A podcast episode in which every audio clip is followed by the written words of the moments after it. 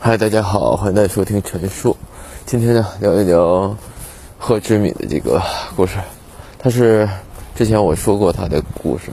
就是他是我们网友，因为网友已经见过三次面的不多呀。我因为我本来就是一个不太爱社交的人，结果昨天晚上呢，我们见了一面，聊了近两个小时，给他送到家门口。哎呀，其实我觉得可能这个世界上会有一些习气秉性很怪怪的、很怪怪的人，但是更多更多程度上，嗯，会遇到就是比如说这种人啊，可能还会遇到，就是能能够和他达到某种平衡的这种人吧。我是这个会有这种感觉，因为怎么着？因为昨天见面的时候。他不是最近，呃，那个面临一个烦恼嘛，就是因为他的这个，呃，有感情了嘛。确实，我呢背着这个我对象去见一个网友，也是一个不是什么好的事儿。但是毕咱们是因为咱没有任何说白了是呃不轨的行为，所以说我也觉得没有任何问题。这不是到了这个。见面的时间了嘛，其实我下午很早我都已经出来了，出来之后就是，呃，就是跟跟我爱人说说我去，跟我对象说我去见客户，我就晚点回的，到家都已经九点多了，但对方也没有任何察觉，他也不太，就是不那么特别干涉我的这些一些行为，所以说还是比较不错的。然后我见见到的时候呢，他是是之前前一天他跟我说过，说说那个一就有感情了嘛，因为年年前年后遇到年前年后相亲遇到了遇到了一位，哎，他现在的一个大哥，可能嗯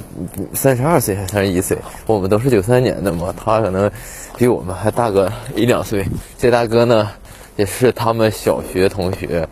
啊，然后然而他呢就是他们现在是。呃，算是已经进入到了这个恋爱阶段。他这个贺知敏呢，我这个网友呢，他是什么问题呢？他主要是就是恐婚。他看到，因为他看到的好多朋友什么的，都是属于一个离婚的一个一个状态。这因为他好有几个好好朋友，婚姻不光是离婚，还有很多处在婚姻状态，但是婚姻很不幸的这种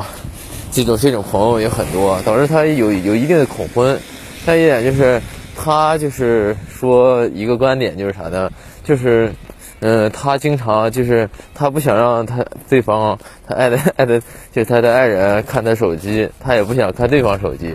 他和他对方恋爱保持一个很的很那种很很什么样的关系呢？怎么说呢？这种这种保持一种就是大伙很平和。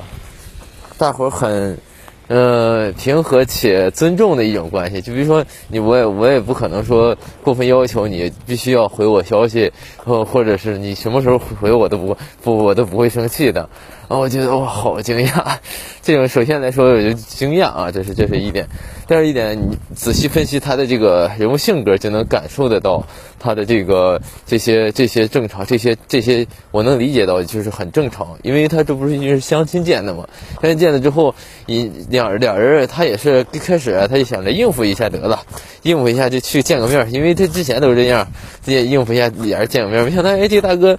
问题是啥呢？大大哥是，呃在。建筑建筑公司上班的工作还挺稳定，我对钱的收入，呃，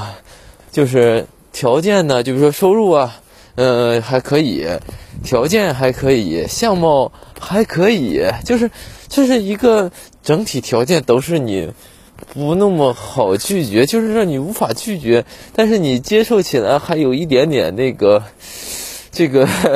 又又有点心里怪怪的这种感觉，他就是陷入到这种状态了，可能。我昨天跟他了解到，我也能感能感觉到他的这种行为，包括他和他对象这个不看手机，这这种聊天的这种这种行为是很正常，因为他他自自己说他是属于一个慢热型的人，因为慢热型他就喜欢那种冷冷的，比如说别人就是、呃、不搭理我才好，就那种呃不爱搭理我才好，他就喜欢这种的。然而他害怕，就是他还跟我说是什么呢？他这个呃爱人，他这个对象吸引他的是他的主动性，说的得主动，呃总找他就找聊。我说这个确实是确实是确实是很罕见啊，不是罕见，确实很那种正常不一样。因为你看正常人家恋爱结婚的那种，我感觉可能是你让人自由恋爱结婚的那种，人家会有一个很很那个好的一个过渡和接接触阶段。但是像那种相亲的那种，可能就是速度很快，呃，快到什么程度？刚认识几天之后，人家那边就要求订婚，他给拒绝了，把这个时间线拉拉拉底，这这个呃，把这时间线降降下来了。这不到了这个呃降下来之后嘛，他这不想着是呃再接触接触，但是人家那边已经等不底了，因为毕竟对方是那种呃在山东，嗯属于是在这块干三年干那块干三年，属于一个循环经常性的换换地方工作的这种这种工作。然后我说我说那如果说他放弃工作来找你呢，他说那就废了，那我直接就跟他 say bye say goodbye 了。因为这种放放弃因为因为事业因为因为爱情而放弃工作的人更可更可耻，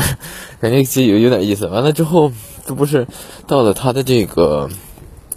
我们之间聊天的这个嗯、呃、后期的这个阶段了嘛，他就觉得他给他的一种感觉是什么？家里人还都挺好。家里人觉得他都他都挺好，完了之后呢，嗯、呃，对方家里觉得他也挺好，他朋友也觉得挺好，就是所有人都很满意，就是他自己感觉可能有一点点怪怪的那种感觉，可能就是有有这种存在着这种这种感觉，他就是。然而呢，这不是呃从那个啥嘛，从那个。相亲到那个啥见面不很快，到到定定定定亲，现在不农村不都流行的很快嘛？这个这些流程，然后我就跟他，我就我就说，我说突然让我想起了，就是以前看过的一一篇日志，日志的内容就是说，哎呀，是吧？说从出生到那个死亡的一个一个大概的一个一个概括，我就感觉到感觉到，就比如说。是在我二十岁上了理想大学，二十五岁大学毕业，完了二十六岁去娶了一个，经过爱人介绍，完了新认识了一个什么三十岁、四十岁、五十岁等等，是一个这种这这种的这种的这个这个文章。没想到，对我就感觉这个好契合他的这种状况，我就好像在某种程度上他已经搭上了他的这个这个人生轨迹，就是人生。呃，人生的某一些某某某项列列车，接下来就是无限期的往未来推进的那那那那种那种感觉。然后他就说，如果就是跟跟他恋爱的话，是必须得，呃，就为啥就就害怕自己是赌，因为就因为你想嘛，这个。呃，跟谁处对象，或者就是就是跟呃跟谁结婚，这是未未来一辈子的事儿。完了之后，如果说如果说赌赌错了怎么办？因为他身边也有好多这种婚姻不幸的人。然后我就跟他讲了一个很搞笑的一个前几天发生那个一个事儿，就是四川那边现在已经允许这个没有结婚证就给孩子上户口的这个事儿了，就是可以呃好承认好多这个未未婚妈妈的这个事儿。而这个确实我是觉得有意思点，有意思的点是在哪儿呢？是，呃，后来在湖南那边又出了一个那个新闻，他是这么说的：结婚是为了幸福，离婚也是，不结婚也是。我觉得确实，我正好我也就是跟他说了一句话，我觉得，嗯、呃，对吧？你可能处在这个人生的这个阶段，不要去考虑未来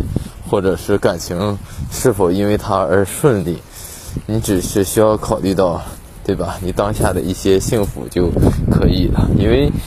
你想啊，对吧？就是真正的意义上呢，这句话给我带来的冲击，不是说是结婚是为了幸福，是离婚也是为了幸福。其实仔细一想，确实也是对的，对吧？不不结婚也是为了幸福。其实你仔细想，确实这句话都是都是没有任何问题的。唉，所以说也祝愿他吧，祝愿我的在同僚的唯一好朋友。能够幸福吧。我就等着喝他喜酒了，再见。